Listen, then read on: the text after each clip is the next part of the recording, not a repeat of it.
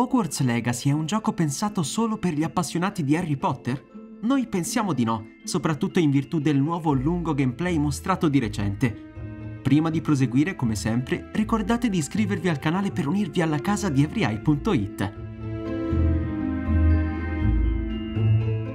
A prescindere dal quantitativo esorbitante di rimandi letterari che gli appassionati sono in grado di cogliere, c'è da ammettere che il colpo d'occhio complessivo genera una gradevolissima curiosità la struttura architettonica è figlia di un art design che pare denso di stimoli, con una ricchezza di dettagli tale da calamitare lo sguardo di chi esplora, stuzzicando un'attenzione che va al di là del gioco delle citazioni a tutti i costi. L'unica incertezza in questo senso è legata al fatto che tra le sale si scoprono studenti un po' imbambolati e rigidi nelle loro posizioni. In ogni caso la vitalità della scena è rinvigorita da qualche evento inaspettato, come la comparsa di fantasmi ambulanti o uno stormo di maghi in groppa alle loro scope.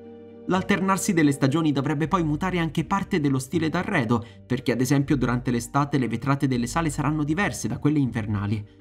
Considerando che ogni casa possiede le proprie unicità e che l'intera Hogwarts, già apparentemente vasta di suo, è solo una parte di un open world che si estende ben oltre i confini del castello, bisogna ammettere che Avalanche sembra aver dato forma al mondo di gioco con perizia. Questo si evince anche dalla volontà di unire esplorazione e narrazione in maniera organica, la guida pratica alla magia, che rappresenta il compendio di Hogwarts Legacy, ha una duplice funzione. Da una parte è l'escamotage con cui il protagonista del gioco, che inizia la scuola già al quinto anno, può mettersi in pari con gli altri studenti, imparando progressivamente tutto quello che c'è da sapere sulle arti magiche. Dall'altra parte è lo strumento con cui anche il giocatore viene introdotto all'universo di Hogwarts. Le pagine del volume andranno raccolte esplorando l'ambientazione, mentre l'apprendimento delle arti magiche e la conoscenza della lore si tramutano in attività volte a incuriosire i fan e ad arricchire il bagaglio di informazioni a disposizione dei meno esperti. Una soluzione coerente con l'assunto narrativo che speriamo possa rivelarsi adeguatamente stimolante, scacciando lo spettro di una ipotetica ripetitività. È prematuro sbilanciarsi in tal senso, ma quantomeno l'idea ha il pregio di essere ben integrata nella sovrastruttura del gameplay e della narrazione. A proposito della storia, in linea con i dettami della tradizione ruolistica, le nostre scelte potranno cambiare sia il carattere del protagonista, sia le sue relazioni interpersonali e perfino il finale dell'avventura.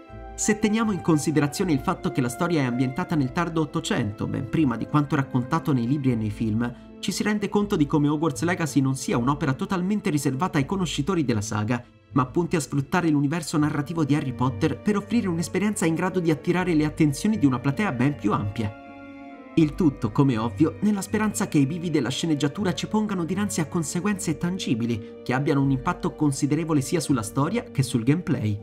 Passando al combat system, in base a quanto mostrato, i duelli danno l'impressione di essere piuttosto funzionali. Il concept su cui si fondano gli scontri risponde alle regole dell'intuizione grazie all'uso dei colori. Gli avversari possono sfruttare barriere che vanno abbattute con gli incantesimi contraddistinti dai medesimi cromatismi, una scelta semplice eppure efficace che potrebbe controbilanciare la complessità legata alla selezione delle molteplici magie contenute nel gioco. Si parla del resto di più di 20 incantesimi suddivisi in diversi quadranti all'interno dell'interfaccia tra cui muoversi in tempo reale durante le battaglie.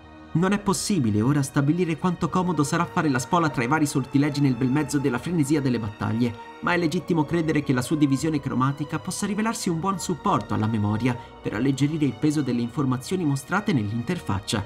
Come affermato dal game director Alan Tew, l'obiettivo dei duelli è quello di mettere in scena una sorta di scherma magica, una danza fatta di affondi mistici che sembra muoversi con una certa eleganza. Tra interazioni ambientali, volteggi e perri a base di barriere, il combat system di Hogwarts Legacy dà l'impressione di essere orientato in direzione di un dinamismo asservito alla semplicità d'approccio. Meglio però mettere le mani avanti e ricordare che la sezione di combattimento mostrata era poco più di un semplice tutorial. Preferiamo pertanto non sbilanciarci eccessivamente né sulla complessità delle meccaniche né sull'intelligenza artificiale di avversari che, nel video gameplay, rimanevano comunque abbastanza statici e poco reattivi dinanzi agli assalti del protagonista. Magari i duelli si faranno via via più complessi, in accordo con la progressione del protagonista e la diversificazione dei nemici renderà le battaglie maggiormente stimolanti. L'idea che ci siamo fatti è comunque quella di un gioco pensato per parlare a un pubblico molto vasto, dal quale è forse inopportuno aspettarsi una forte stratificazione ludica, così come una cornice tecnica sopraffina, a causa della sua vastità e della natura cross-gen. La rigidezza delle animazioni e dell'espressività facciale è perlomeno bilanciata dalla già citata ricercatezza artistica e sonora di pregio, in un gioco che pare rivolgersi sì soprattutto ai fan, ma anche a chi cerca un'avventura ruolistica da vivere in un ampio mondo magico. In fondo, estimatori o meno di Harry Potter, non possiamo che augurarci che Avalanche riesca a compiere un incantesimo ben riuscito. E voi, che impressione vi ha fatto Hogwarts Legacy? Lo spazio dei commenti è tutto vostro, fateci sapere che ne pensate.